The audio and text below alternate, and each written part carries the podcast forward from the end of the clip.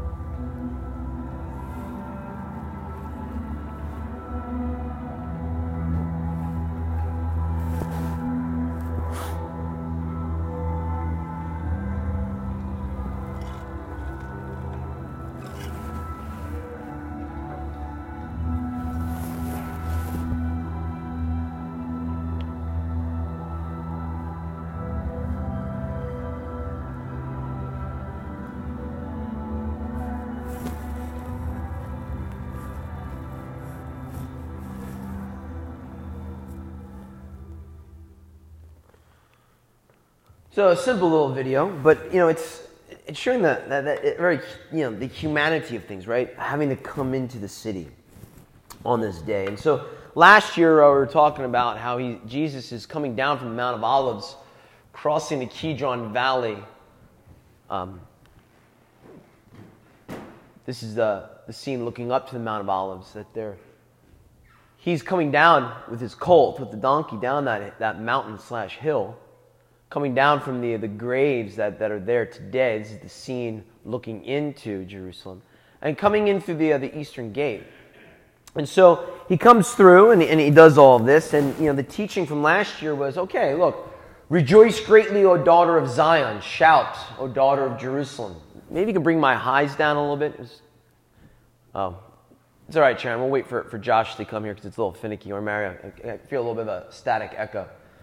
Rejoice greatly, O daughter of Zion. Shout aloud, O daughter of Jerusalem, because your king is coming to you. He is just and having salvation. Lowly and riding on a donkey, a colt, the foal of a donkey, coming from Zechariah 9 9. Uh, and so what we have here is the fulfillment of prophecy.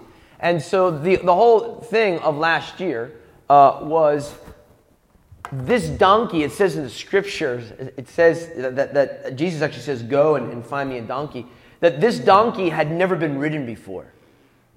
Never been ridden before. It was born for the distinct purpose of this time for Yeshua Jesus to ride him in. And it was this concept of that, right, for the Lord to come into the city, he needs a donkey. And in a sense, we are that donkey. Like we need to bear him and bring him into the city and this donkey has, was, was born for this exact purpose. And this notion of like, what's your purpose of life, right? You were born for this distinct purpose to bear Jesus and bring him to the city. Um, and there was an edification of like, God chose the lowly things of this world and the despised things and the things that are not to nullify the things that are so that no one may boast before him. So no matter what your background, no matter who you are, You are a lowly donkey that gets to bear Jesus into the city. And so that largely was last year's message. I wanted to reiterate it because it does have, obviously, things that has connection to today's sermon and, um, and, and obviously Palm Sunday. And so let's, let's reread the story a little bit. John chapter 12. It says, Then six days before the Passover, Jesus came to Bethany. And then in verse 12, we have the triumphal entry.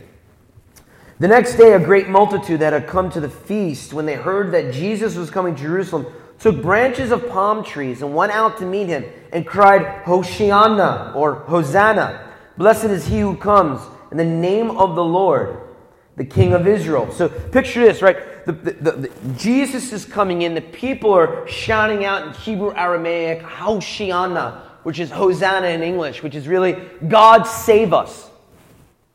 Like they are testifying that he is a vehicle of God. Maybe they're even testifying that he is, in fact, God. They're saying, Come, save us. You are the one. Very, very powerful. Then Jesus, when he had found a young donkey, sat on it, and it is written, Fear not, daughter of Zion, behold, your king is coming, sitting on a donkey's colt. Verse 23 But Jesus answered them, saying, The hour has come that the Son of Man should be glorified. Most assuredly, I say to you, unless a grain of wheat falls into the ground and dies, it remains alone. But if it dies, it produces much grain. He who loves his life will lose it, and he who hates his life in this world will keep it for eternal life. If anyone serves me, let him follow me, and where I am, there my servant will be also. If anyone serves me, him my Father will honor. and so, all across the world today, right, there's a great rejoicing. Hosanna, great rejoicing. Hosanna, a great rejoicing. The king has entered the city. And I'm preparing for this. The Lord was just downloading to me as I said in worship. He's like, well, what are we really rejoicing about? And so, you know, typical Christians say, oh, we're rejoicing that Jesus has come. He's coming into the city. He's going to offer himself up as a lamb, as a sacrifice. And man, I'm telling you, that is something to get excited about today. Like, there should be a little excitement in the room. You know what I'm saying? Like, Jesus has come to save us, to bring us reconciliation, relationship with God the Father again after like 6,000 years. That's pretty phenomenal. There should be a little spring to our step today. And when we walk into the store, you'd be like, you know what today is? Hmm. Right? But the Lord was just saying, He's like, that's not the only reason why we rejoice. What does Jesus say, right? The people are saying, right? Save us, save us, save us. And what does Jesus use that opportunity to do? At the very end, what does he say? You have the opportunity to lose your life. He who loves his life is going to lose, but he who loses his life and surrenders life and lays down his life is going to gain it. Like, how amazing is this that when Jesus is entering into the city, everyone's rejoicing. Oh my goodness, you're, like, you're, you're going to save us. And his response is not like, yep, I'm it. His response is, lay down your life. And it's bizarre and it's crazy. But that is actually something that we are able to rejoice in. Yes, the king has come. A lot of Christians are rejoicing in that. But I'm telling you, there's more rejoicing. And it's really foreign to many of us because it's like we don't even necessarily have a grid for it. And the grid is we get to rejoice that we get to lay down our life. That doesn't get a lot of amens. Not that you have to, I'm just saying, like in general, like, it, like it's something that's like, but it's not meant to be a heavy word at all, at, at, at all. And so, okay, it is essential. So, you know, I'm just looking at this, it's like, this is, this is really bizarre. This is really, really bizarre. But Jesus comes in, people are saying, Hosanna, right? Greatly rejoicing, God saves. You are the one. I mean, you are the guy. You are the one that is going to save us and then six days later, the same city that's shouting out Hosanna is the same city that says, Crucify him. It's like, how do you go from save us to crucify him in less than a week? It's unbelievable. Now we can say, well, you know, Dave, you know, not everyone was saying crucify him. Of course not. But when there were a select group of people that were saying crucify him, where were all the people that were just a week ago saying save us? They did not step up. They did not speak out. They did just not say, No, he's a good guy. What are you doing? No one is saying anything. Even Peter himself denies him three times. No one in the city is standing up for Jesus. But six days before, they're freaking out like, Yes, he has come. There are plenty of people that believed in him, but they're quiet. Not standing up for Jesus in the most difficult hour of his life and his ministry. And so, okay, why, why does this happen in, in, like six days? Like, why? Like, well, one is just, it's, it's, flat out prophecy. Isaiah 53, right? He's a lamb led to the slaughter. He opens not his mouth. He's rejected and despised by his brothers. It's a fulfillment of prophecy. But prophecy a lot of times is, is, is a revelation of real things that are happening. And so, fine, that happens, fulfills prophecy, but there are real things that are happening.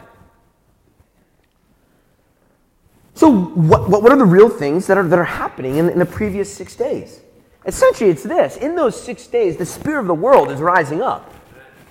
I mean, the spirit of the world is rising up, and what happens here is from Hosanna to crucify him, in between, what happens here is flat out fear. I mean, it's flat out fear. Now let's think about this. You're a disciple of Jesus. You're not even really a disciple, but you're excited and you're caught up in the, in the energy that people are saying this is the guy. You hear about the miracles and you hear that he raised Lazarus from the dead. And you hear that he's, he's making the lame walk and he's doing all these miracles. And he's coming into the city right before Passover. I mean, any like school age child sees the writing on the wall. Like the Lamb of God. Like, I mean, they see it, they know it. But what's going on here is, is unbelievable. It's flat out fear. Because the spirit of the world is coming up against the ministry of Jesus. Come on, let's think about this. The Roman authorities are coming after this guy. Like the spirit of control and dominance and authority and politics is raising its head to come after Jesus. The Sanhedrin, the religious spirit is railed again, coming after Jesus. And now you're sitting there and you're like, oh boy, if I vouch for this guy, what's going to happen to me? Let's just think about this for a moment. You, 2,000 years ago, you have the opportunity to vouch for Jesus. At that time, at that hour, what would happen to you? You would be crucified. You'd be flagged, flogged rather, have your skin ripped off, maybe even mocking, put a smaller crown of thorns on you, like, oh, you little Christ, which is actually what Christian means. A little Christ. And you probably would be put on the execution stake. Because the spirit of the world is rising up against the ministry of Jesus. And that's how you can go from a people that say Hosanna to a people that either say crucify him or, uh, I'm just not going to say anything. So you would have died if you vouched for this guy. And see, that's, that's the thing, man. That's a message that really needs to come back in the church. Yes, if you vouch for him, there will be a death and there will be a resurrection. Like, if you actually want to serve him, if you actually want to be his disciple, yes, you will die unto the self. You will have to crucify yourself in a way and pick up the cross daily and watch Jesus be resurrected and resurrected in your life. But at the time, it was worse than now. At the time, it was like a physical death. Now it's a spiritual death. And I honestly don't know which one is more difficult.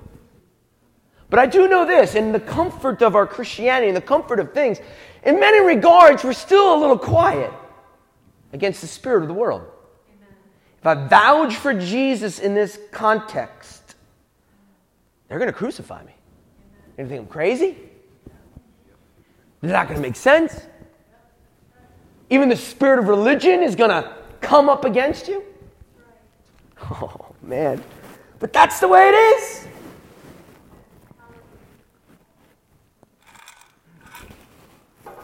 So, really, to understand this process, we need, we need, we need we're gonna, we, I mean, we could stop there and it'd be cool. I'll be nice relaxed and we can go eat, but I feel like the Lord was giving me more.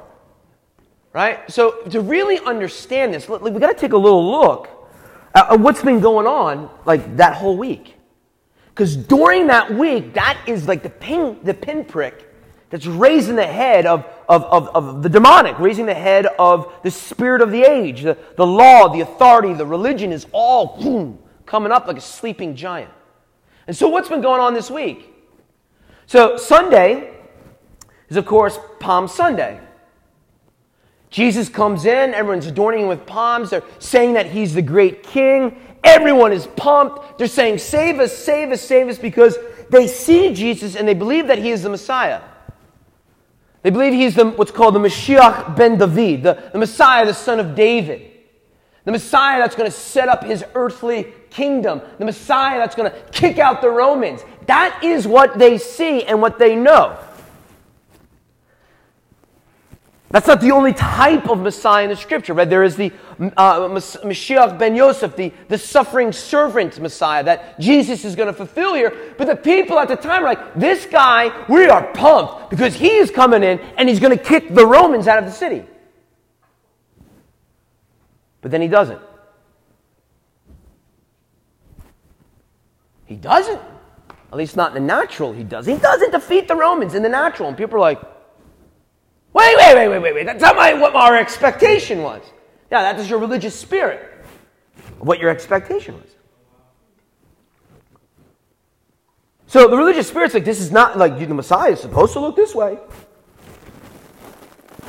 All right, so there, right off the bat, boom, he's going up against that religious spirit. Monday, he cleanses the temple and he has the cursing of the fig tree. What do we have here? He's, he's, Jesus goes to the temple and he says, My house is a house of prayer but you've turned it into a place of consumerism.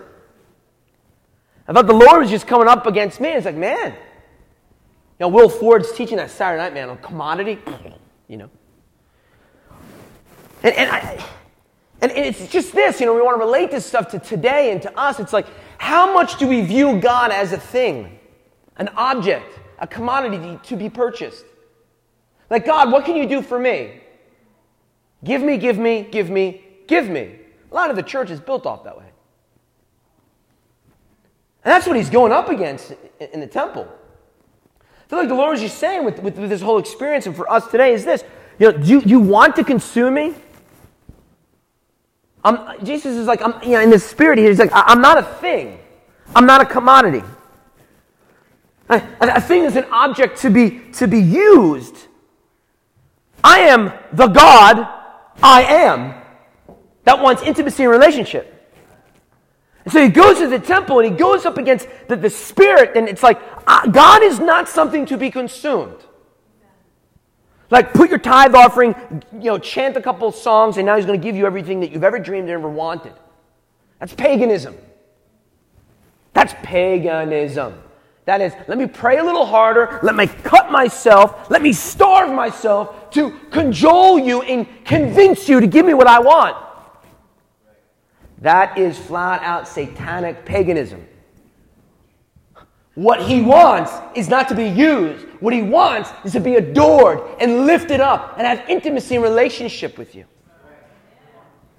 It's a different type of Christianity. It's not a Hail Mary here, a Hail Mary here, I'm going to get what I want. It's no, it is a lover who lays down his life and says, I just love you and cherish you.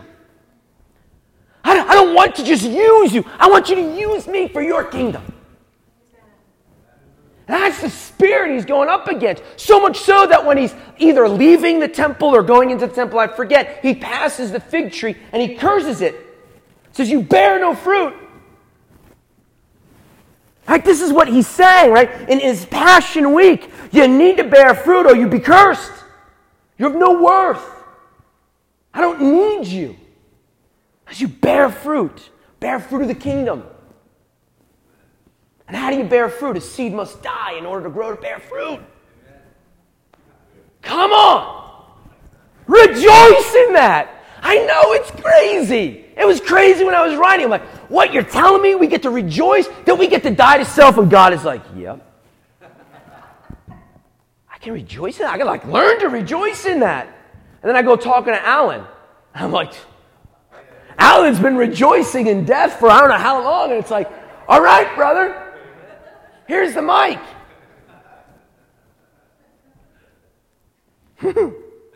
so good. All right, let's, uh, let's open up now. Uh, the next day, Tuesday, Matthew 23. This is like, this is like, this is probably like the most intense Jesus ever was.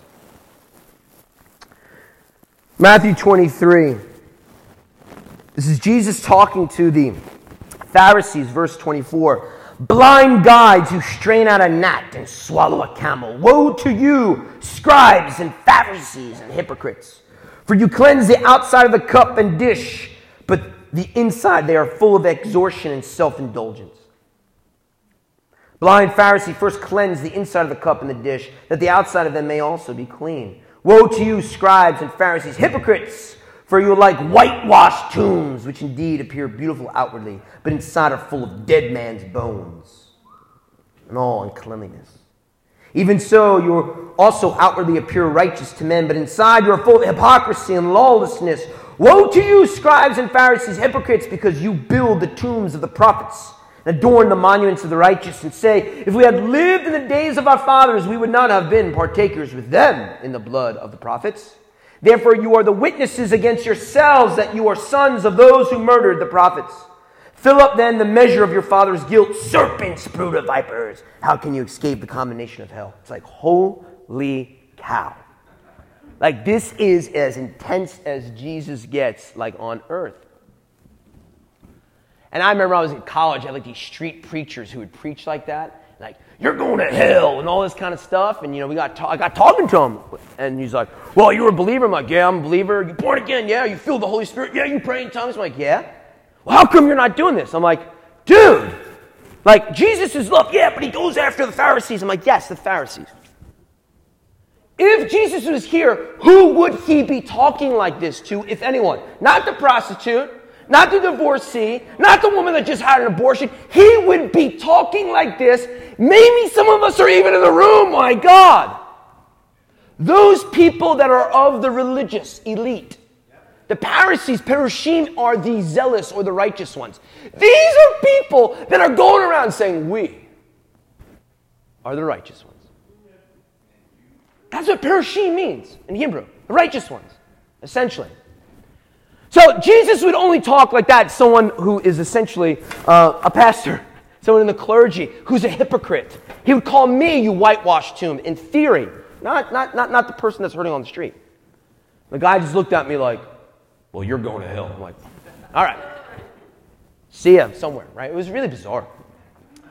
But here's the thing this is what Jesus is like. Remember, right? You're transitioning from Hosanna, save us, to crucify him. What's going on here? What we have here is this, man. He, he's confronting the outward signs of hypocrisy of religion. You look like a religious person, you say the religious things, but inside your heart, you're still a sinner that hasn't repented yet, that doesn't understand real intimacy. Yeah, you can quote the Bible inside and out again, but in your heart, man, you're wicked. I get scared. I'll be honest. I get scared when people come in here and they start quoting a whole bunch of scripture. I'm like, oh no, not one of these again. I'm telling you, nine times out of ten, not that I'm trying to be judgmental, nine times out of ten, someone who comes in here and they've never seen before and they start like quoting all the scripture, they're, they're, they're usually whacked. I'm being honest. Just be careful how you talk to me. I don't want to judge you, but they're kind of whacked. Because I'm telling you, what they do is they just, they, they, they, they're so insecure in who they are. They're so insecure in the place of their heart that they put up a filter and they quote and they play this game to try to pretend so you don't really see them for who they are. Someone who knows they are as a son or daughter doesn't have to like show you how great they are at quoting scripture or show you how great they are at like praying. And, and they don't have to do that. They know who they are.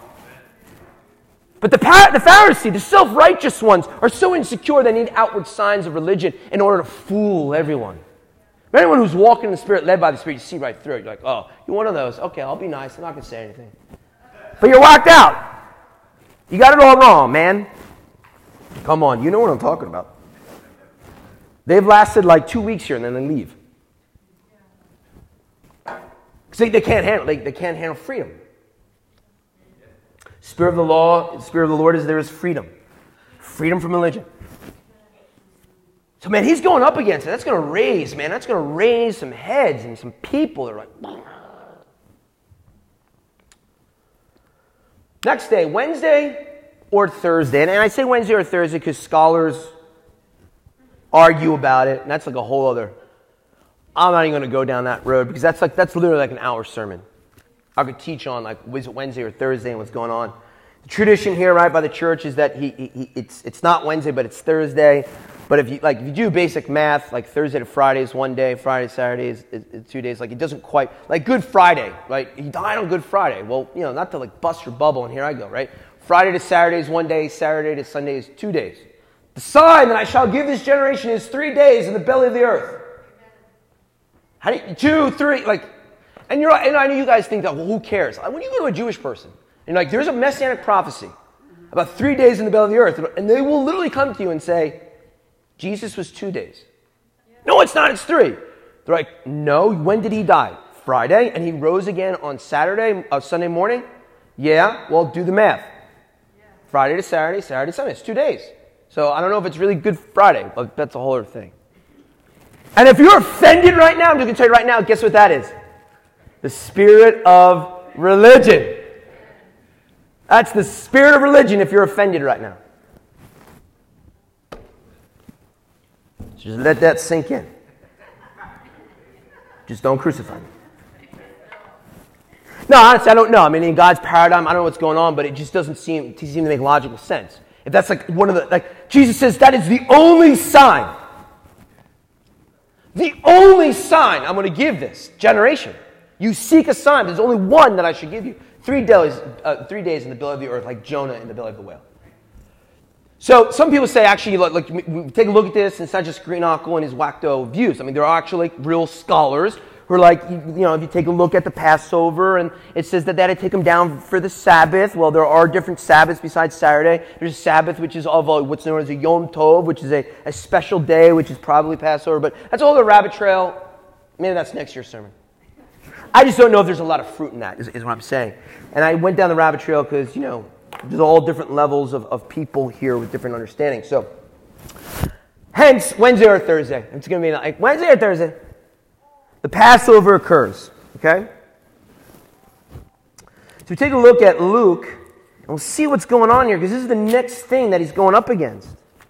Luke chapter 22. Um, let's begin in verse 15. This is good. Then Jesus said to them, With fervent desire I have desired to eat this Passover with you before I suffer. For I say to you, I will no longer eat of it until it is fulfilled in the kingdom of God. Then he took the cup and gave thanks and said, Take this and divide it among yourselves. For I say to you, I will not drink of the fruit of the vine until the kingdom of God comes. Right? So this is the Pesach, the Passover, which we will be doing this Friday. And he took matzah or unleavened bread, gave thanks, and broke it and gave it to them, saying, This is my body, which is given for you. Do this in remembrance of me. Likewise, he also took the cup after supper, saying, This cup is the new covenant in my blood, which is, the sh- which is shed for you. But behold, the hand of my betrayer is with me at this table. So he's walking them through this. And then this, like, kind of, for the sake of time, this crazy scene takes place where the disciples now get in an argument. And the argument is, well, which one of us is the greatest? Like, like Jesus is talking about like the Passover, broken bread and his blood, and they're like, well, which one of us is the greatest? Like, like they actually get into an argument over like who is like next in line, who's the big, you know, the man of God. Verse 25. And he said to them, The kings of the Gentiles exercise lordship over them. That's the spirit of the world. And those who exercise authority over them are called benefactors. But not so among you. On the contrary, he who is greatest among you, let him be as the younger, and he who governs as he who serves. For who is greater, he who sits at the table or he who serves? Is it not he who sits at the table, yet I am among you as the one who serves? And this is when he starts talking about like washing the feet in other of the gospels. And Jesus washes the feet of the disciples. So get into this argument of who is going to be the greatest, and what we have here is now Jesus confronts the flesh of the disciples themselves. And he's going up against this both the authority of religion and the spirit of control that can in fact live inside of us. I mean, come on, like the disciples, like I don't like oh, maybe I shouldn't, but like I don't put myself on the same level of the disciples. It's like the disciples. Like the disciples. I don't know if that's the right way, but even they are struggling with the elements of control and of religion and of authority. Yeah, but Jesus, after you, who's more important, you know? After Dave, who is it? Is it Mario? Or is it Josh? Or is it Alan? Or is it Bill? Who's the one in control, man? What's going on? Come on, that's what's going on here. And Jesus is saying, You will know who is the greatest amongst you. He who serves the most, he who washes feet, he who comes into the church and cleans the potties and washes the floors. That person is the greatest amongst you, and that person would be Steve Pinto whom you do not see here in the church.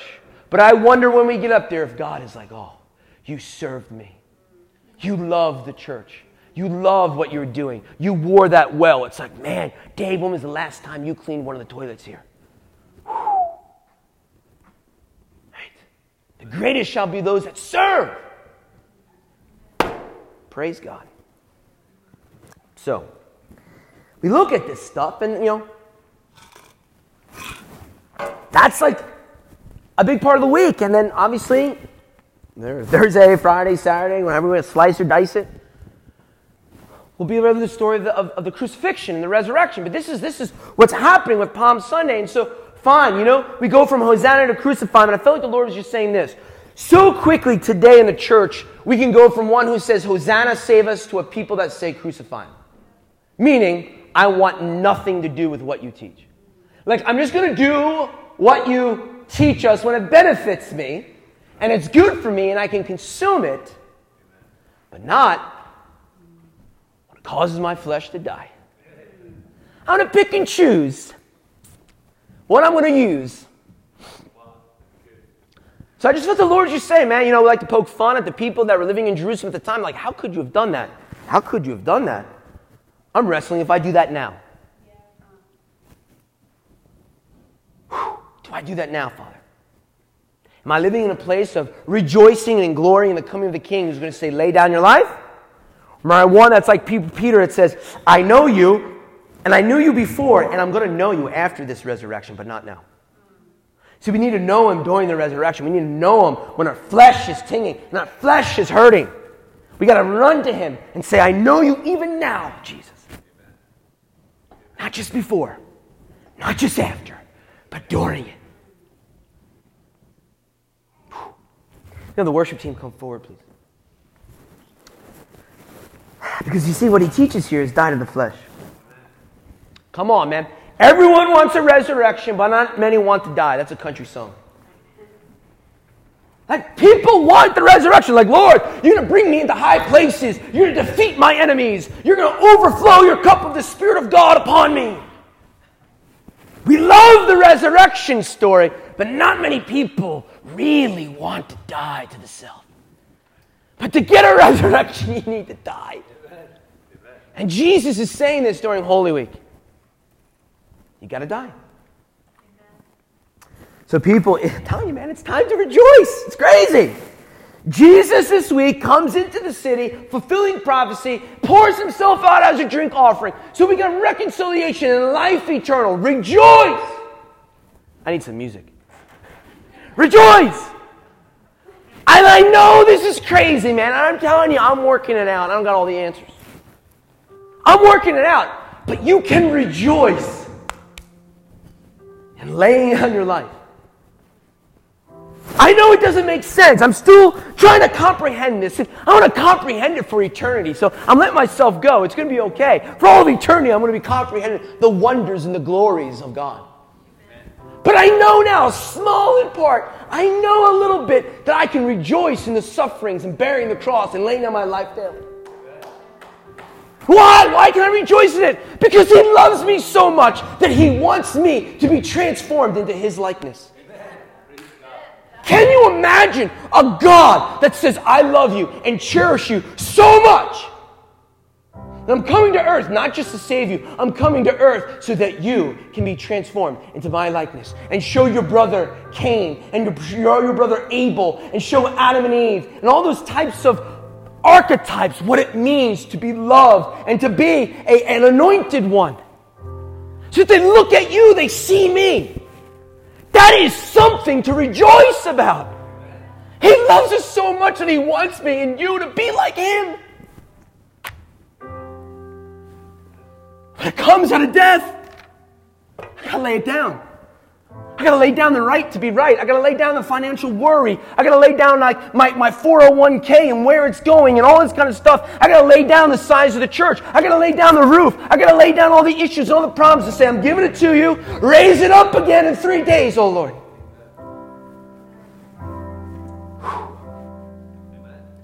And when you do that, what peace? I don't have to do it.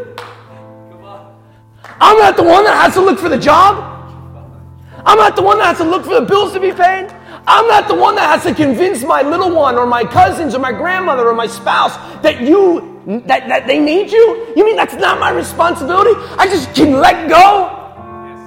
Allow the Spirit of God to work all things and you mean if I do that, now my yoke is easy and my burden is light now, and I can just lay it all down? Because when you die, you have to lay it all down. There's nothing left. You just lay it down. And all the stress and all the worries of every little thing just.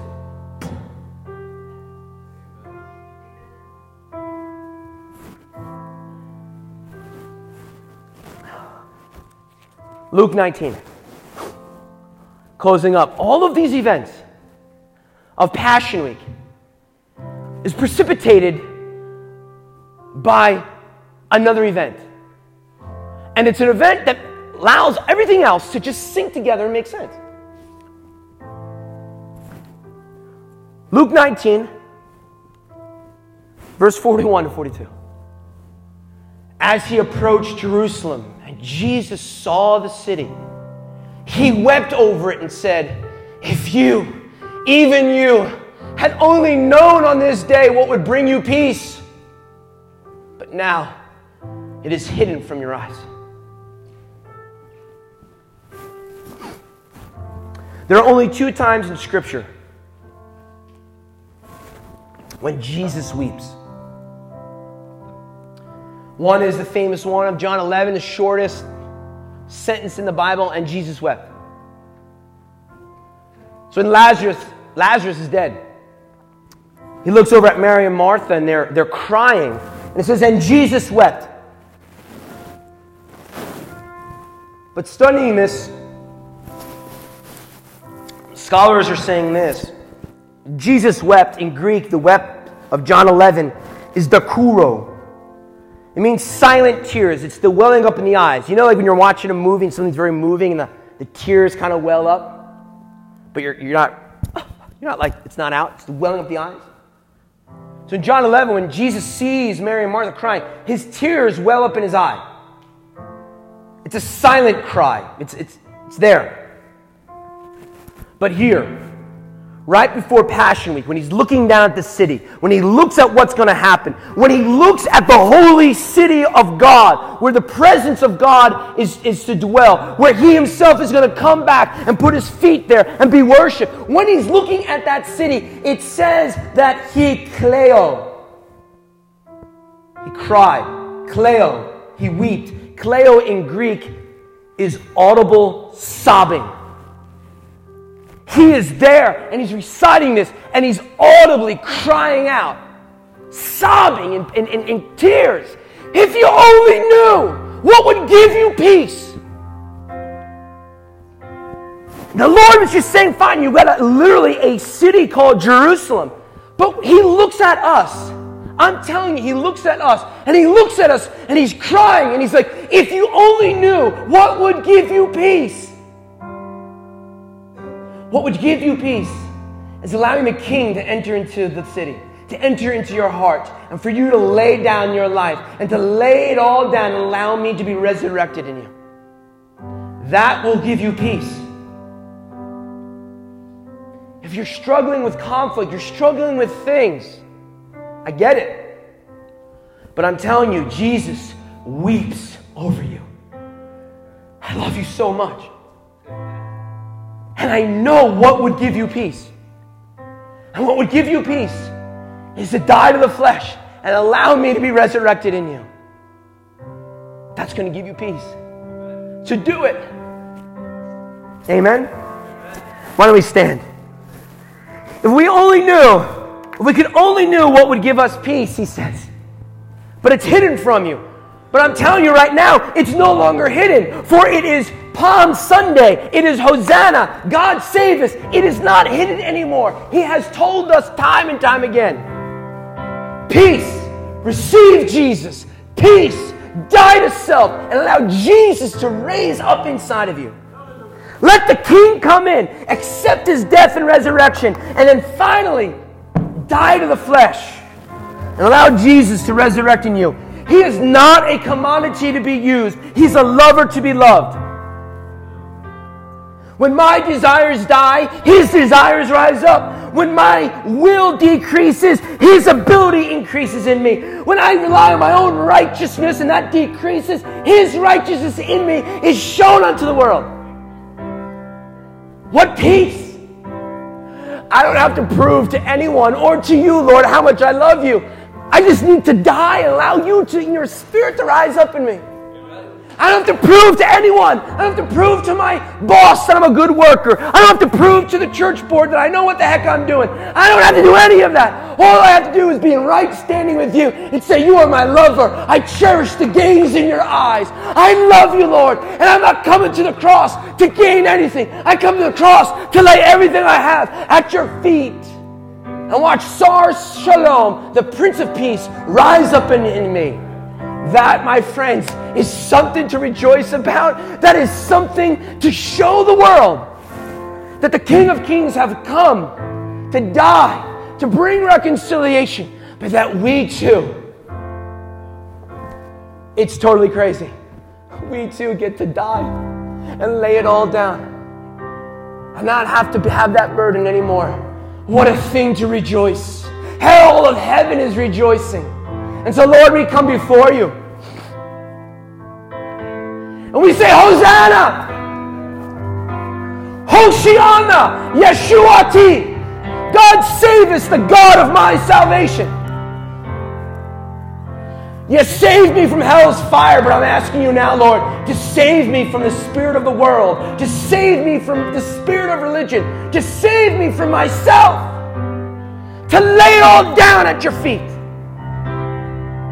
Every desire, every heartbreak, every worry, this week, right now, we say we lay it at you and consume us, oh God. Woo! Praise God, praise God. Have a wonderful week. But I'm stirred. Oh, I'm stirred, people. I'm telling you, come down to the altar, get a fresh touch of Holy Ghost. Come down if you're if you're stirred in yourself. You're like, man, I've been living for myself for too long. But this Pesach, this Passover, this Passion Week, I gotta lay it all down because there's a piece that I've been missing. There's a piece I've been missing in my life. Come down and receive. Receive from Him. Come on, I know there's people out there. Don't play the, the, the, oh my gosh, everyone is looking game. Are you telling me right now that you don't have something in your like, I need peace? Come down and get set free. I'm sorry that I'm screaming. I don't mean to. I'm just hungry. I'm hungry for the God of my salvation to set me free and to set you free.